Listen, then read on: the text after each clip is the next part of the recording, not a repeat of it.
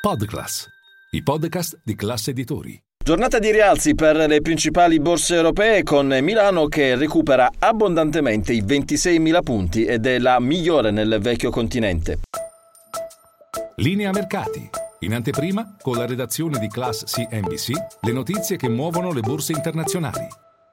Una buona performance del Fuzimib sul principale listino di Piazza Affari, molto bene il titolo STM dopo i conti che sono stati presentati in giornata. E poi tutti i titoli del comparto finanziario, le banche, le grandi banche a partire da Intesa San Paolo e Unicredit, bene anche il titolo Fineco Bank. Tra i titoli invece che oggi fanno fatica ci sono alcune utilities, ma in particolare Campari, è l'unico titolo su cui si concentrano delle vendite. Lo spread si riporta poco sopra i 180 punti base, il rendimento del BTP a 10 anni è del 4,03%. Tra le storie di giornata, come dicevamo, STM nel 2022 ha visto i ricavi netti salire di quasi il 27%, oltre 16 miliardi di dollari, un utile netto che è aumentato del 98%, quindi è quasi raddoppiato rispetto al 2020 2021.